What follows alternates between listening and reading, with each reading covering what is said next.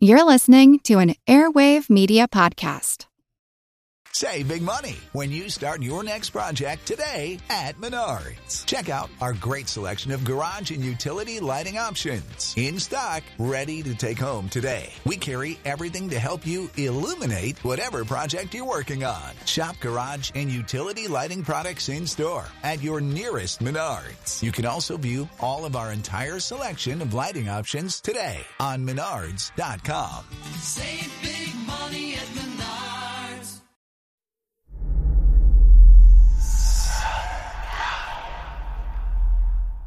Hey y'all, spooky season is here. And if you're looking for a show to whet your appetite for a little haunted history, then I'd like to invite you to check out Southern Gothic, a chart topping history podcast that explores some of the most infamous legends, folklore, ghost stories, and hauntings of the American South. We've covered all sorts of stuff from the Bell Witch of Tennessee to the disappearance of the Confederate submarine, the H.L. Hunley not to mention our deep dives into the local lore of some of America's oldest and most haunted cities, like New Orleans, Charleston, and St. Augustine. So, if you're ready for a little good old fashioned Halloween storytelling with a commitment to quality historical research, then be sure to check out Southern Gothic today. It's available now on all your favorite podcast apps.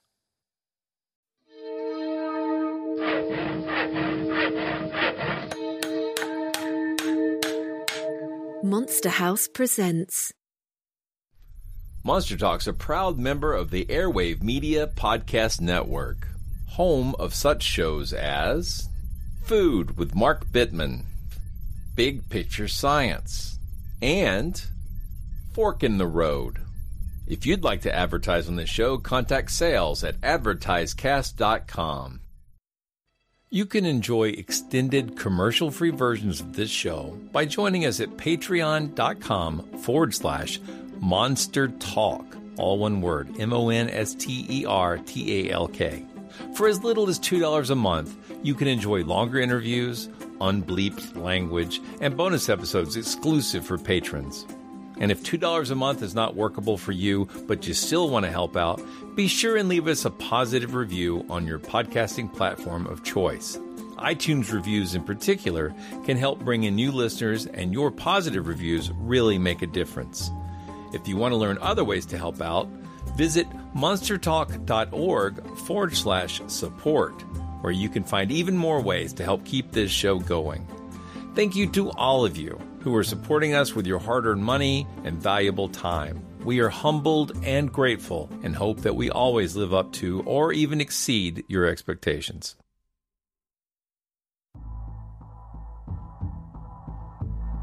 It's actually quite unlike anything we've ever seen before. A giant, hairy creature, part ape, part man. In Loch Ness, a 24 mile long bottomless lake in the highlands of Scotland. It's a creature known as the Loch Ness Monster.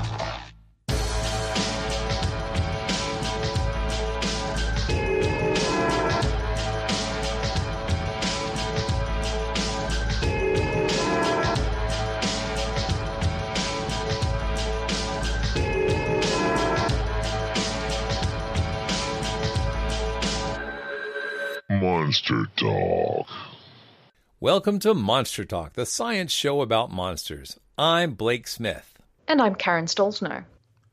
Welcome back to part two of our Ghost in the Machine time travel series.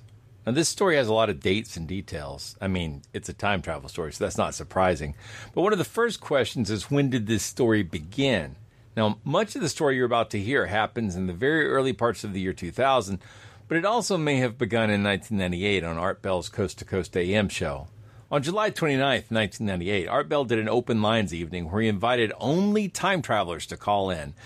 So there you have it, going to open lines in a moment. Uh, once again, though, my timeline, my line for time travelers. Bear in mind that you must have arrived here and done your time traveling not uh, mentally, but through some type of actual machine, fully instrumented uh, time machine of some sort.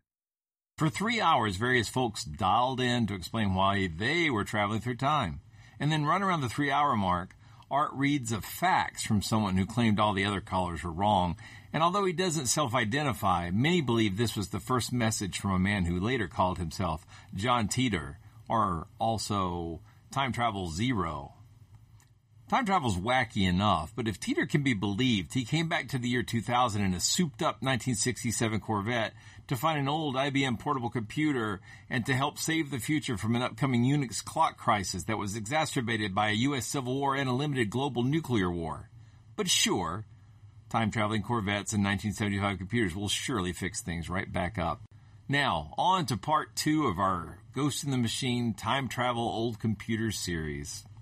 Monster Talk. Welcome back to part two. I'm still reeling from part one. And if you had a reel to reeling, you could record that program for use later on your BBC Micro. yeah. Are they still around? Is it the, the kind of thing That- you can find in antique stores? well, you can still find BBC Micros, but more importantly, the BBC, when they were like commissioning this computer to be created, they sent out specs to a whole bunch of different companies. And the co- company that came out with the strongest candidate, uh, I think there were three, but the one that did this. Is Acorn still around? This is actually a trickier question to answer than I realized. Acorn Computers is out of business, but they have a really big footprint in the field of computer innovation. A company's name may become defunct, yet its technological progeny may thrive and reproduce in their absence for years. Acorns surely left some important innovation seeds around. One in particular that's not only survived, but chances are you own a device running on architecture right now. Acorn was critical in the development of what became known as RISC chips. These reduced instruction set computers build structures on the chip that perform frequently used high cost computational functions so that when you program for a RISC processor, you can use those pre built functions on the chip instead of coding the logic to run in a sort of general purpose way. In other words, your code can be shorter, yet have the same functionality as a more complex code because the hardware instructions are there for you without the need to write those functions out in software. RISC was a very big topic of discussion in the late 90s, and Apple partnered with Acorn, which led to an entire line of Macintosh that were powered by RISC chips. When it came time to make mobile phones, the lower power consumption and higher functionality profile of RISC chips made them ideal for that class of device.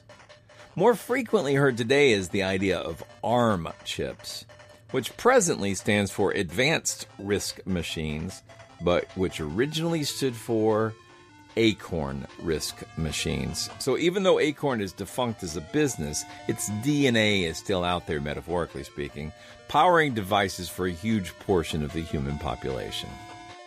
And that music you just heard was a song called Super Locomotive, which was actually performed on a BBC Micro and arranged by Martin Galway, who went on to become quite famous as a Commodore 64 musician. Wow, acorns, apples. Yeah, that's right. Well, the, one of the computers they commissioned, I think, was from uh, uh, Wales, was called the Dragon, which is you may Oh, recall from our coverage of. Uh, yeah, quite, quite. So that's kind of fun. But uh, yeah, so this time travel story, this next one, um, is from the very early 2000s, and Art Bell, uh, Coast to Coast AM, he used to do these little segments where he would invite people to call in who, you know, like he would do like an episode where it was Ghost to Ghost AM for uh, Halloween. And it would be only ghost stories. You had to call in with true ghost stories that you had experienced. he Oh, did, uh, he would do A- Area 51 call ins. If you work at Area 51, you can call in and tell us what's going on, that kind of thing. Do you think that the, the callers were legitimate? that they had worked at area I would say many, many of the callers who called in with stories were sincere. Many of the callers who called in with stories were pulling America's legs. Mhm. storytelling. I know people who called in and told crazy stories, and I've heard people confess to calling in crazy stories. Yeah, I could imagine that going on. Let's go east of the Rockies. You're on coast to coast. Hi there. Hi, hi, George. Yes, sir. Hi. My name is uh, Gordon. I'm uh, I'm a theoretical physicist. I work at a research facility. Are you working? You're a theoretical physicist. Are you working on anything that you can tell us about? Yes, You are. um, we're working on portal technology.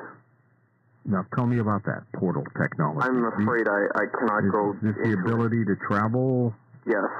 All right. Well, you keep us uh, up to date on this as much as you can. Portal technology.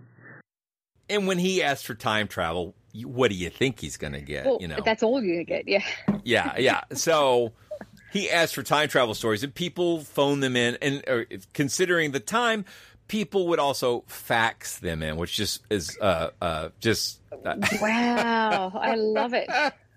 when you listen to these old shows, it's like uh, he's talking about fast blast and emails and faxes, and it's faxes Oh. that cracks me up. It's I like, can't believe to this day though how many businesses want you to fax things Oh. through, and it's just like who Well, has a fax machine? well, regulatory stuff around medical that they require faxes for things. It kills me. It's like, come Mhm. on, Well, come on. It's like. Keep up. Yeah. So, in addition to Coast to Coast AM, Art Bell also had what they called Post to Post AM, the forums section on the webpage, which is hilarious. And I mean, we've talked about Art Bell before. Uh, we Mhm. did a whole episode on that, but oh, uh, yeah, the favorite one. yeah, and I, I mean, I I love old radio shows like that, and we talked Mm. about um, Long John Nebel and some of the history of UFO radio and that sort of stuff. But but with with Bell, um, these uh, time travel stories uh, and these posts on the forum, they were generally, like I say, they're wacky and they're not consistent. But this guy calling himself Time Travel Zero, and later called himself John Teeter or John Titor. I've heard it said both ways, but T I T O R. I'm Hmm. going to say Teeter, but I'm spelling it's T I T O R. John Teeter um, claims that he uh, was from a future where America had a civil war in 2015. I think uh, it starts like in the early 2000s, like 2005, and ends around 2015, and then there's a, a nuclear war. He's from the future where it's after the nuclear war, and you know America sort of disintegrated into uh, a much smaller version of itself, and the world's having a lot of problems. And he's on a special time travel mission to come back and get an IBM 5100 portable computer. now it is it is a sexy machine, I have to admit. Very special mission. It is, you know, and he posts information about his time travel vehicle, like how it's put together, what it looks like. He posts pictures of it. Uh, part of it looks like it's part of a car. It's got, you know, it's got a seat. Apparently, he has to be inside a vehicle because the time travel equipment is quite heavy. Mm. So he could drive around, and he needs to be physically located where his destination is going to be when he time travels. And then the time travel uses a dual micro singularity engine in order to navigate through the multiverse. And then the further away Okay. you get, yeah, you know, And in, and in English, that means it means he believes that they created two tiny black holes that can be held and used to navigate forward and backwards in time. And so it's all Hmm. part of this big piece of equipment. Um, and it involves gravity, micro singularities. Like it has got limits too. You can only go to like anybody come. The whole thing that gets him fired up is like he's people are reporting from beyond 2500 AD. And he says, well, that's not real because everybody knows that if you try to get past like, I think it was like 2536, you can't because uh, nothing's there. Like it's just a dead space, right? mm, mm. everyone knows. But he's coming back specifically to get this IBM 5100 computer, which is tied to something called the 2038 problem. And that's a real thing, uh, yeah, which has to do kind of like the Y2K. Y2K, yes. Yeah, And yeah. everything being So- Y2K compliant, and I remember that. Yeah. Right, right. We, we, what it is is if you have a eight bit or sixteen bit, well, really sixteen bits, what we're probably looking at, a, a computer with with uh, running on Unix time. hmm uh, that basically Unix time measures how many seconds have passed since January 1st, 1970. Okay. Okay. And, and 16 bits is how much, uh, how wide the memory register is, if you will. And there's a point where the time, the number of seconds you have to track, is going to be a number that is larger than that 16 bit register. So when that 16 bits gets filled up, it's called an overflow error. And computers behave poorly when they are trying to write to a register and the, it's full. okay, so this is a real problem. It is a real thing. Now, in the year 2038, that register is going to fill up and, and overflow. So if you're running a 16 bit machine in, in 15 years, is that right? Oh, oh, I don't even want to think about that. Yeah, it's far in the future, in the, Yeah. in the mysterious future of 15 years from now. Uh, and it, it, it's plausible there, there'll still be systems affected, but I imagine as we get closer and closer to 2038, They'll more and more machines. solution or Well, they will, but the easiest solution is switch to a 64-bit architecture, uh, because then you suddenly have, you know, billions and billions of seconds to deal with, right? you, it will be, it'll be, you know, thousands of years in the future. Pro- I'm probably saying that wrong, but it's a long, long, long, long, long way if Right. you can uh, switch to a bigger register. So. It's not. It's not. It's not a di- additive. It's exponential. So going from sixty to thirty-two and thirty-two to sixty-four is massive differences at, Mhm. at the exponent level. So, one of the best things about doing Monster Talk is that when I discover something I didn't know, I can share it with an audience instead of my long suffering family. As you may have heard me mention, one of my many passions is understanding technological innovation. Because of the rapid developments of computers, they're a bit like fruit flies. Scientists study fruit flies because in their quick generations, you can see patterns of biology emerging that might take hundreds or thousands of years to see in more slow lived life forms such as large mammals. The field of computing similarly lets you look at rapidly emerging patterns of innovation and economics all sped up. And I've spent at least a decade studying and researching these patterns. But as Donald Rumsfeld once alluded, it's the unknown unknowns, the things you don't know but aren't aware that you don't know, that sneak up on you. I had a big old hole in my computer history knowledge I didn't even realize until it got laid bare while preparing this episode. At the heart of these two stories of computers and time manipulation are old computers. The BBC Micro we talked about in the first half of this was an 8 bit machine, and because it hails from 1975, I thought that the second machine we'll be talking about, the IBM 5100 Portable, would also be an 8 bit machine. But it wasn't. When we talk about these 8 bit and 16 bit systems, what we're talking about is the width of the data bus, which is to say, if you were to think of each click of a computer cycle, so that's how much data could be manipulated at one time. So, since computers deal with numbers, you can think of a full bus as what would be the value if every register were filled with ones. So, the difference between an empty register and a full one can be a number represented by decimal values, where the 8 bit, 16 bit, and 32 turn into shockingly large numbers. So, here's some quick examples of comparing binary values to decimal. So, an 8 bit bus can handle numbers from 0 to 255 at once per clock cycle, right? So, a 16 bit bus can handle numbers from 0 to 65,536. As you can see, that number is significantly larger. A 32 bit bus can handle numbers from 0 to 4 billion. 294,967,295. And the now ubiquitous 64 bit bus, which you probably are using at home, can handle numbers from 0 to 18 quintillion, 446 quadrillion, 744 trillion, 73 billion, 709,551,615.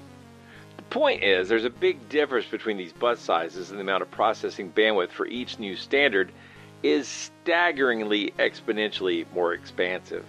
And keep in mind that the architecture might not match the operating system. For example, some people install 32 bit operating systems on a 64 bit piece of hardware. And there's sometimes good reasons for that, but that's out of scope for this insert. So, the big realization that I had was that 16 bit and 8 bit architectures by the mid 1970s are really more of a design choice than a major innovation.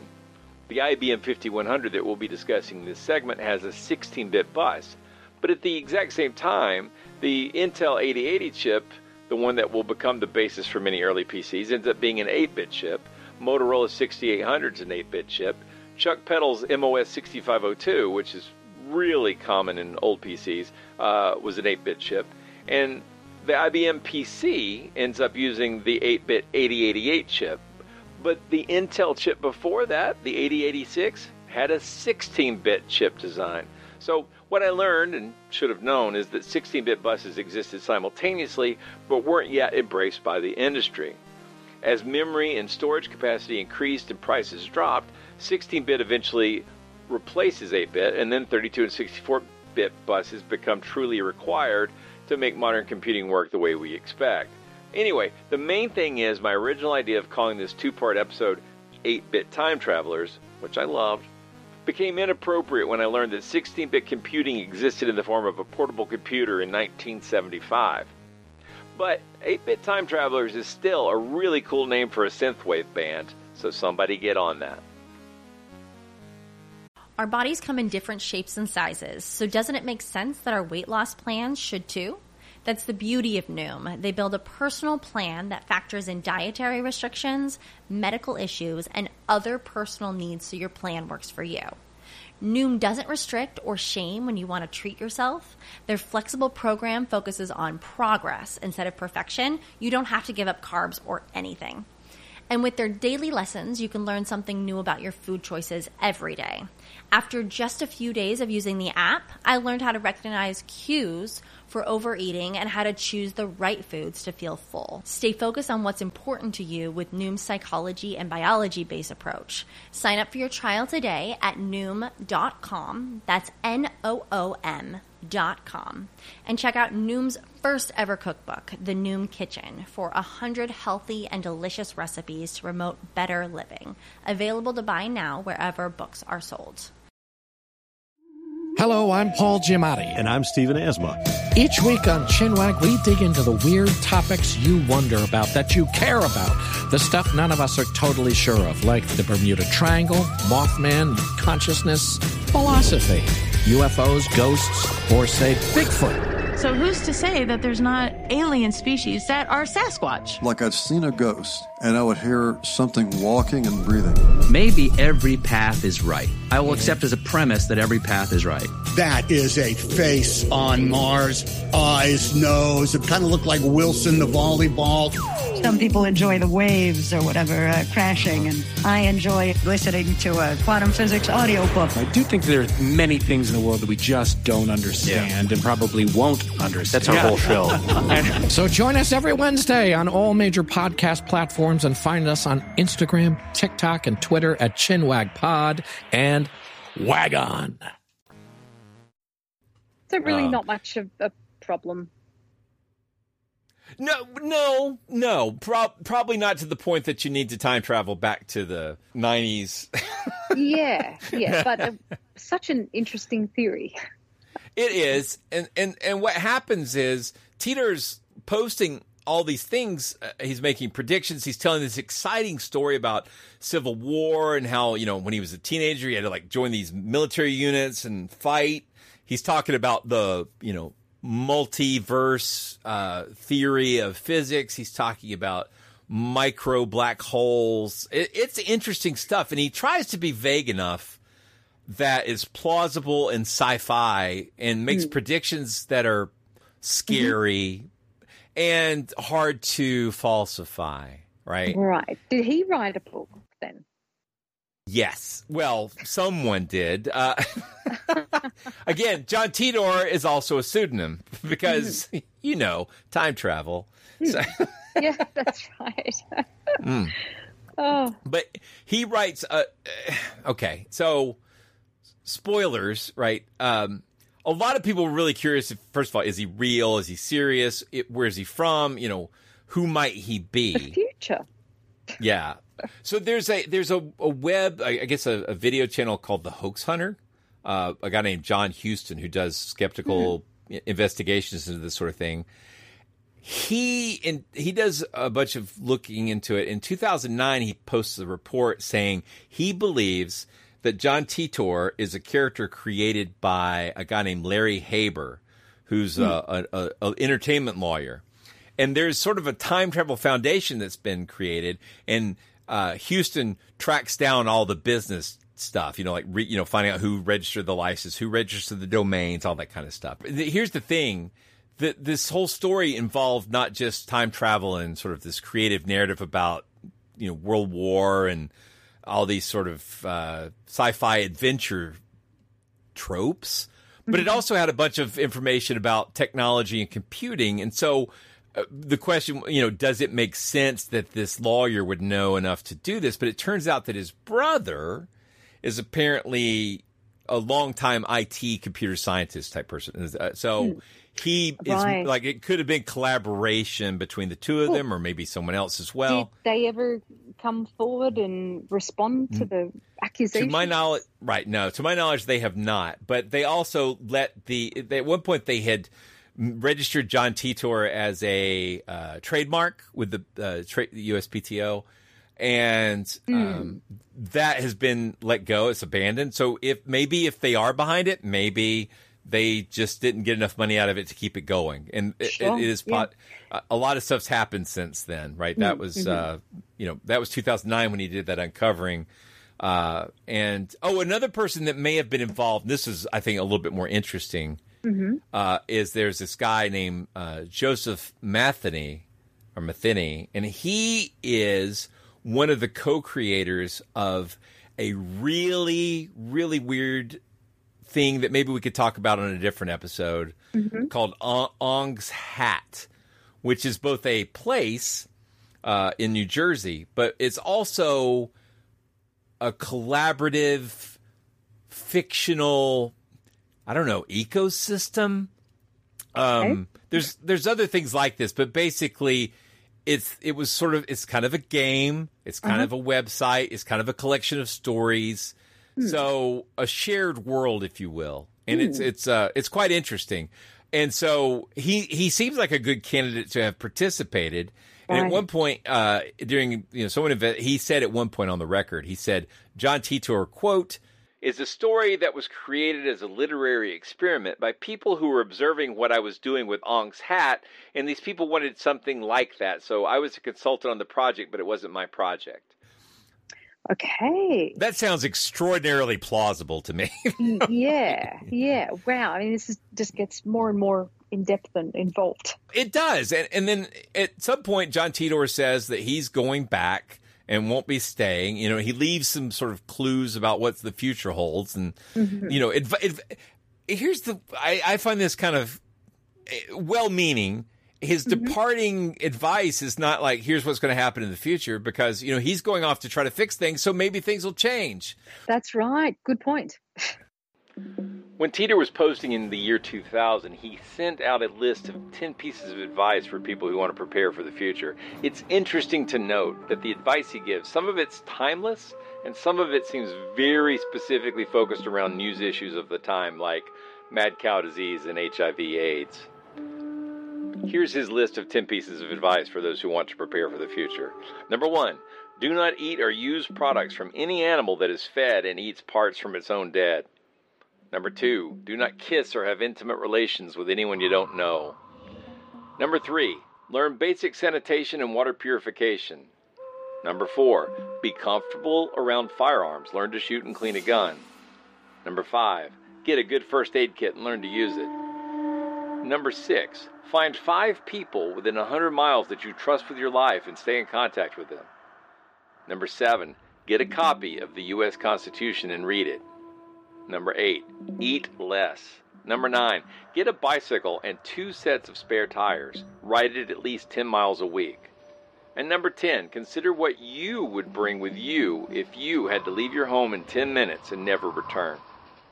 So a lot of that's classic advice for, you know, have a bug out kit in case there's an emergency. Those are fairly good pieces of advice. Number one and number two specifically seem like they're pulled from the headlines of the year 2000. Yeah, it's all it sounds like Advice. kind of well, some of it, the kind of stuff you're told to do in uh, California in case there's a massive earthquake or, or that kind of survivor man mentality as well. Exactly, exactly. And it, it's well written stuff. I mean, it's internet forum stuff, but it's it's er- in its early 2000s, but it's still it's well put together and it exists in this ecosystem of Art Bell forum posts, which is just full of other interesting things. If you I don't believe any of it, but I think it's fun to read. What he was a caller to the show.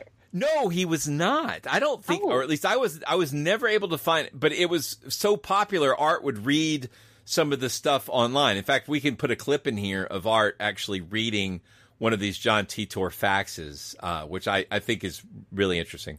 Well, all right. Uh, that's it. We will continue to take time calls, time traveler calls tonight.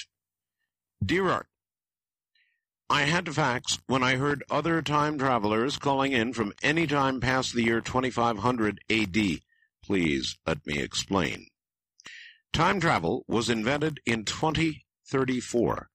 Offshoots of certain successful fusion reactor research allowed scientists at CERN to produce the world's first contained singularity engine. The basic design involves rotating singularities inside a magnetic field. By altering the speed and direction of rotation, you can travel both forward and backward in time. Time itself can be understood in terms of connected lines. When you go back in time, you travel on your original timeline. When you turn the singularity engine off, a new timeline is created due to the fact that you and your time machine are now there. In other words, a new universe is created. To get back to your original line, you must travel a split second farther back and immediately throw the engine into forward without turning it off.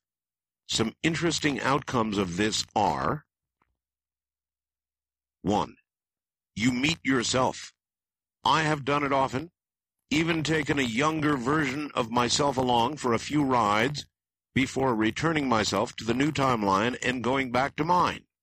2. You can alter history in the new universe that you have just created. Most of the time, the changes are subtle. Sometimes I'll notice car models that don't exist or books that come out late. The oldest one was a skyscraper that wasn't built in a near favorite store of mine in New York. Interestingly, when you travel in time, you must compensate for the orbit of the Earth. Since the time machine doesn't move, you have to adjust the engine so you remain on the planet when you turn it off. Unfortunately, it was also discovered that anyone going forward in time from my 2036 hit a brick wall in the year 2564. Everyone who has ever been there has reported has reported that nothing exists. When the machine is turned off, you find yourself surrounded by blackness and silence. Now, most time travelers are trying to find out where the line went bad by going into the past, creating a new universe, and proceeding forward to see if the same thing results in 2564. It appears the line went bad around the year 2000. I'm here now in this time to test a few theories of mine before going forward. Now, for the future, you might want to know about. 1. Y2K is a disaster. Many people die on the highways when they freeze to death trying to get to warmer weather. 2. The government tries to keep power by instituting martial law, but all of it collapses when their efforts to bring the power back up fail. 3. A power facility in Denver is able to restart itself, but is mobbed by hundreds of thousands of people and destroyed. This convinces most that maybe we shouldn't bring the old system back up. 4. A few years later, communal government system is developed after the Constitution takes a few twists. China retakes Taiwan. Israel wins the largest battle for their life, and Russia is covered in nuclear snow from their collapsed reactors. Art, the reason I'm here now is because I believe a nuclear weapon set off by Iraq in the Middle East war with Israel might have something to do with the damaged timeline. I will test that theory and get back to you. Please pray that we discover the reason why there is no apparent future after 2564. So I couldn't resist. I thought that was quite a good fax. There you have it. East of the Rockies, you're on the air. Cool. And I wonder why he was never invited on the show or if they couldn't track him down or. Well, I mean, that's a really good question, and I Mm. probably should know the answer. If I can find the answer, I'll put an insert here. My my guess would be though he's probably avoiding getting his voice on recording To be because- identified, sure. Yeah, he doesn't want to be identified by anything, and uh, and I believe that that is both a good, like like that's a perfectly good justification if you're trying to protect a hoax, Mhm. but it's Yeah. also a perfectly good justification if you're trying to save the timeline and don't want someone to go kill your mother before you're born, that kind of thing. Either so, way, yeah. Back to the future. so Uh, yeah. yeah. Either way, that works. That is so bizarre. Again, an, another amazing and strange story. Yeah, you know, I should check on one thing, and uh, before we go, uh, hold on just a second, and that is the uh, I don't I forgot to pull up the specs for the IBM 5100, BM 5100. It was a portable computer, which is, it was luggable, um, and uh, 16k of RAM. That's not bad, honestly. It was 1.9 megahertz, 16k of RAM, um, and it had a five-inch CRT. So powerful for its time. It was that. Here's the catch: it's a portable computer from 1975. Wow. So it Older than me. Yeah, it's it, uh, and it cost a lot. Like it cost like a, a bare bones model was nine thousand bucks, and a Oh, fully loaded one was like twenty thousand dollars in Oh, who was nineteen buying seventy five. Who was People these really needed to play Zork. I don't know. it's like I have to have Eliza, and I have to have it now. I don't. I don't know. It's. and some serious money. Wow. I mean, Okay. yeah, I would imagine it would just be businesses and. I mean, yeah. How much are these things worth now? You know what? I it might be valuable historically, but I doubt it's worth hmm. twenty thousand bucks. I don't know. I Oh, mean, John couldn't get Titor. back what Remember, you put into it. or, I mean, John Titor. They probably spent millions to get him back in time to pick up a copy. Now, I tell you one thing Yeah. that I find interesting. They say in the specs, they said it was based on a 16-bit processor called the Palm, which was a program all logic and microcode. It's astonishing to me that there was a 16-bit processor in a portable computer in 1975. That sounds like time travel itself, honestly. Pretty impressive. But you know, much like the uh, the Alto, uh, which was the f- first graphical computer produced by uh, Xerox, they were beautiful machines, and they they would have been comparable to what we would see on a Macintosh by like 1986. But they're being produced in the early 1970s, but they cost like ten thousand dollars a piece.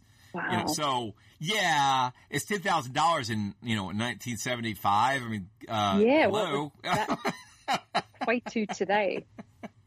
So, Wow. so it's a Well- bit it's a bit pricey, but Totally, but it must have been worth it to, to some people to buy. I mean, there must have been a market yeah, yeah, it. there must have been a, a reason for them, and I, I'm, I I don't know how many they ever sold, but uh, it is it is it, it supported uh, uh, the ability to run APL, uh, Mhm. which is uh, an IBM mainframe language, and it, you know, so if you're gonna if you're gonna say your time traveler is coming back for a rare computer that's special somehow, I Mhm. believe that one of the things that did it had dual modes, and one of the modes, um, it, these I, I think some of the sort of justification for why it might have been useful Mhm. uh, was a, about this idea that it, it, it could have been used to debug programs in the future that were actually tied to the past. Oh, I But see. I, so you need an old thing to work, but but here, what have we learned? If we've learned nothing from Turing. I mean, we should at least learn that any machine that's Turing complete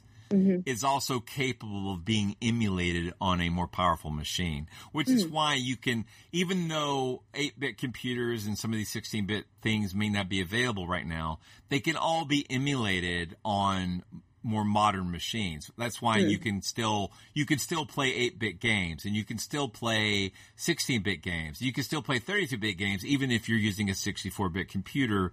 So emulation suggests that this would not have been necessary to spend billions of dollars on a time traveler uh, Mhm. to get this machine. Yeah. If, if we're st- that that would ruin a good story. it's hard to falsify. Right. Yeah, it would. I mean, I think maybe some of the best evidence that we don't have time travel is that nobody attended Stephen Hawking's time traveler party. Are you have you heard about this? I haven't. There's a there's a famous photo of Stephen Hawking sitting in a room with balloons and everybody around it, but it, but, but but there's no people but Stephen Hawking. He threw a time traveler party and then did not send out the invites until after the party was over. Ah, That way, people could come back and go to the party. So, right. and I have updated photos. right, but nobody nobody showed up. That's too bad. Oh. Uh, well, now are you going to for this episode to read out some of those predictions as well? Because you've got these lists down here. Uh, That's a great idea. I'll insert some of his predictions. Some of them came true, some of them didn't, and I'll, I'll, I think we should comment on that. So the first, he claimed CERN would create miniature black holes in 2001. That's one of his predictions. Okay, so that didn't happen. To the best of our knowledge, did not happen. Although when they were going to flip that machine on, a lot of people went nuts, saying that they were going to destroy the world. It, it- there were there were. I don't think any of the scientists really thought that was plausible at all. But it was on numerous, you know, blogs, uh, radio shows, television shows, worried about what would happen. And you know, people are always afraid of big technology. So, Mhm. Oh yeah, um, this kind of reminds me of uh, psychic predictions for the forthcoming year, and then to go back and reflect on those and see what did happen and what didn't happen. Exactly, and but of course, it, the big one, I guess, was he said there was going to be a civil war in 2005, and then that didn't happen until 2016. So, yeah, uh, yeah, yeah, that's exactly what I was thinking. so he was a couple of years out. Maybe when he went back in time, he threw out the timeline or something. it's it's like uh, Terminator 2, where they, they they don't stop it; they just shift it a little bit. yes, yeah. but yeah, he, he his last post was March 24th, 2001. But again, uh, the, main thing though there is, you know, he signed off and then uh, effectively was never heard from again, except uh, through the book John Titor, a Time Traveler. There was a documentary a few years later, um, and of course that sudden interest in the IBM 5100, which I think just sort of spiked and dis- disappeared. You know, those old computers are still worth keeping running, and I certainly do my share over here at my house. And Yeah. Thank you. Thank you for your service. Yeah. anyway, that so that's the John Titor story in a nutshell. Uh, is there anything to it? Is it is it plausible? No. Oh, but, it is a, but they were another fun. ripping Yeah. yarn. It is another ripping yarn. I don't, I don't, I saw nothing in the story that seemed worth believing in. I mean, uh, the, the the predictions were vague enough. You know, they could have, but wherever there was dates and and and certitude, reality has not comported with those. Yeah. Well, I just think it's really interesting that this, uh, well, the hoax hunter had gone and done this research and has pointed the finger at this uh, lawyer and uh, what his brother, a computer scientist. They sound like a likely pair. I don't know if they're still. I, it seems like they would not be able to still be making money from it, except maybe from the books. And I don't know if that's for a corporate. I didn't check to see if that book had a, a an author who is a human or a, an author who is a corporation, and that Mm. matters. You know. I just don't know how much you could make from this. Uh, It sounds like it was really No. popular in the day, but uh, that I don't know if it would have been a, much of a moneymaker. Exactly. And these things tend to like go in cycles, but a lot of these are like flash in the pan. There's a Mhm. minute when everybody's talking, and if you can cash, great. But if you can't, you're too bad. Like, Yeah. I'm really surprised Ken Webster was able to get another reprint out, but I'm glad he did because the paperback had gotten to be like 500 bucks, which is a little not. Oh. Nobody was nobody was paying 500 like bucks an for it. but- academic book. well, algor- algorithms had driven the price up because it was rare, and now the, with the reprint, that it's back down into the quite reasonable Well, price. Yeah, I mean, it must must have been some interest in it, and uh, same for for this book as well for John Titor. story. Exactly. Well, I, I, I'm a little mad right now that the IBM 5100 is causing me to have to retitle this show. But anyway, I, I thought these are two interesting stories. You know, if, if you think about it, um, Yes, yeah. I mean, I'm so glad that you've done all of this research. Really appreciate you exploring this because I just wasn't aware of these stories, and uh, I, I wonder how many of our readers are familiar with these tales. Yeah, and we'll put links. I mean, if you want to read more, obviously there's thousands and thousands of pages that can be read. If you go Mhm. back to the old forums and if you go to these books and, and, and watch, you can watch documentaries about these things. Um, and they're fun. I mean, they are, I think they're relatively harmless. Yeah, yeah. I, I, but I'm still well, not surprised that you've said some people believe in this still. They absolutely do. There are some very fervent believers in all of this stuff. But you know what? Um, it, the world's a big old place, and if you Mhm. if you want to use if you want to use critical thinking and logic and reason and science and evidence, these stories fall flat. They don't hold up. Yeah, But but it's still a fun tale. they are a fun tale, and if you uh, just like crazy stories, these stories are Mhm. wild, wild rides. They are wild rides. Oh So, yeah, definitely yeah. fit that profile. Yeah. Uh, but re- really, really cool to hear about these, and uh, look forward to getting some feedback from our listeners too. Yeah, but the main thing is for our listeners again, uh, old computers don't give you time travel. They uh, they don't give you ghosts. Just hold on to them, take care of them. They won't last forever, but keep them going while you can. That's Yeah, Wait, that may not might be the not message I'm supposed to be giving. Too much money in the future, but this is just how I'm justifying all my old computer equipment. yeah, you don't need to. but in all seriousness, I, I think these are interesting stories, and I remember both of them when they were sort of at their peak, you know, in the public, and so I, they're still fond uh, memories. But I, I have enjoyed like looking into them and sort of seeing it. You know, I when I first heard them, I was more gullible and younger, but uh, uh, the first one, especially the the the BBC micro story, always seemed like a fun time travel ghost story, and that's an interesting Yes. mix. Uh, It, the it John really Titor's- is. yeah, and- and- Technology and, ghost lore. It's strange Absolutely. combination. old houses and linguistics and Yeah. ye olde Oh, yeah. bookies and so, Yeah, yeah. and then people from the future and consciousness and traveling and uh, yeah, so many things. So, well, Yeah, someone's I, I got prefer, a great imagination. they really do. Anyway, we'll be back again in another week with more monster talk. So thanks for listening. As always. Thanks, Blake, All for all of your hard work. Monster Talk.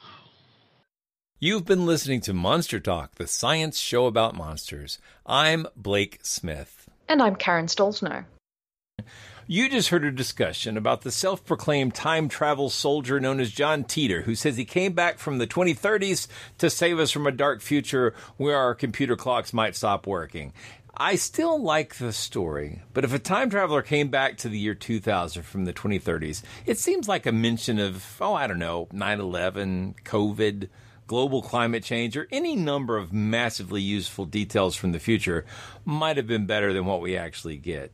But then again, I'm skeptical and I don't get to have fun like the other kids. I'm kidding. Of course, we have lots of fun putting this show together. We hope you've enjoyed this episode of Monster Talk. Each episode, we strive to bring you the very best in monster related content with a focus on bringing scientific skepticism into the conversation. If you enjoy Monster Talk, we now have a variety of ways to support the show, all with convenient links at monstertalk.org forward slash support. That's monstertalk.org forward slash support. We have links there to our Patreon page as well as a donation button. Another great way to support the show is to buy books from our Amazon Monster Talk wish list, which directly helps us with our research. We love used books very much, so don't feel compelled to buy new ones, and we love Kindle so we can share our digital libraries with each other. And finally, without spending any money at all, you can support us by leaving a positive review at iTunes or wherever you get your podcasts. Positive reviews help keep us visible in iTunes, which is a great way to help us find new listeners. And please share our show on your favorite social media platforms. Monster Talk's theme music is by Peach Stealing Monkeys, and as you cruise through the time stream in your 60s muscle car, you could listen to almost anything, but you picked Monster Talk. And for that, we thank you.